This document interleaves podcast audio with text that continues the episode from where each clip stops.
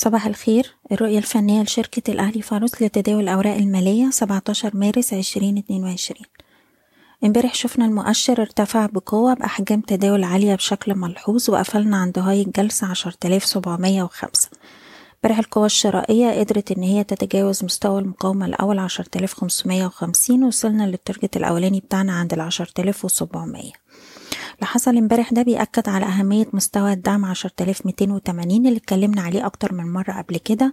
ومع اختبار المؤشر ليه حصل ثبات على مدار آخر خمس جلسات وبعد كده ارتداد وظهرت القوة الشرائية.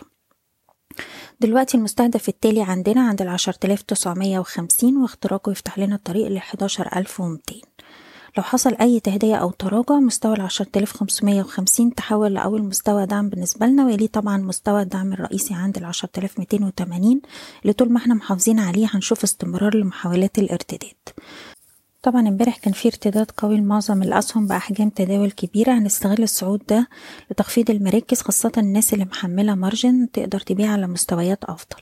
ال risk takers ممكن يخشوا في بعض التريدات السريعة طبعا مع تجنب ال margin ووضع إيقاف الخسائر تحت أقل مستويات اتسجلت خلال الأسبوع ده حسب طبعا كل سهم على حدة. بالنسبة لل CIB هو وصل لمستوى مقاومته لاتنين وأربعين تمانين. ال target التالي عند مستوى الأربعة وأربعين عشرين. وأقرب دعم دلوقتي بقى عند مستوى الاتنين وأربعين جنيه. هنتكلم دلوقتي سريعا على النقط المهمة اللي محتاجين نركز عليها في بعض الأسهم. المصرية للاتصالات السهم اختبر دعم هام عند ستاشر ونص وبدأ يتماسك ويرد منه. عندنا منطقة دعم حوالين ستاشر ونص ستاشر عشرين. بنحتفظ بالسهم طول ما إحنا فوق المنطقة دي وطول ما إحنا فوقيها هيبقى في مجال إن إحنا نرد ويبقى عندنا target عند مستوى التمنتاشر جنيه وستين قرش. مصر الجديدة للإسكان على مدار آخر ست جلسات ما كانتش بتعمل لوهات جديدة واتكلمنا عليها قبل كده أكتر من مرة. السهم ارتفع امبارح بأحجام تداول عالية شايفينه رايح لمستوى الخمسة جنيه خمسة وتلاتين واختراقه نستهدف خمسة ستين وأقرب دعم عندنا عند الأربعة جنيه وتمانين قرش. المجموعة المالية هرمس من أفضل الأسهم أداء في السوق. نقدر نشتري حوالين مستويات السبعتاشر عشرين ونحط ال stop بتاعنا تحت الستاشر ونص وعندنا مقاومات عند التمنتاشر ونص وتمنتاشر تمانين. الشرقية للدخان طول ما إحنا فوق مستوى العشرة جنيه وسبعين قرش السهم بيستهدف حداشر أربعين حداشر ستين.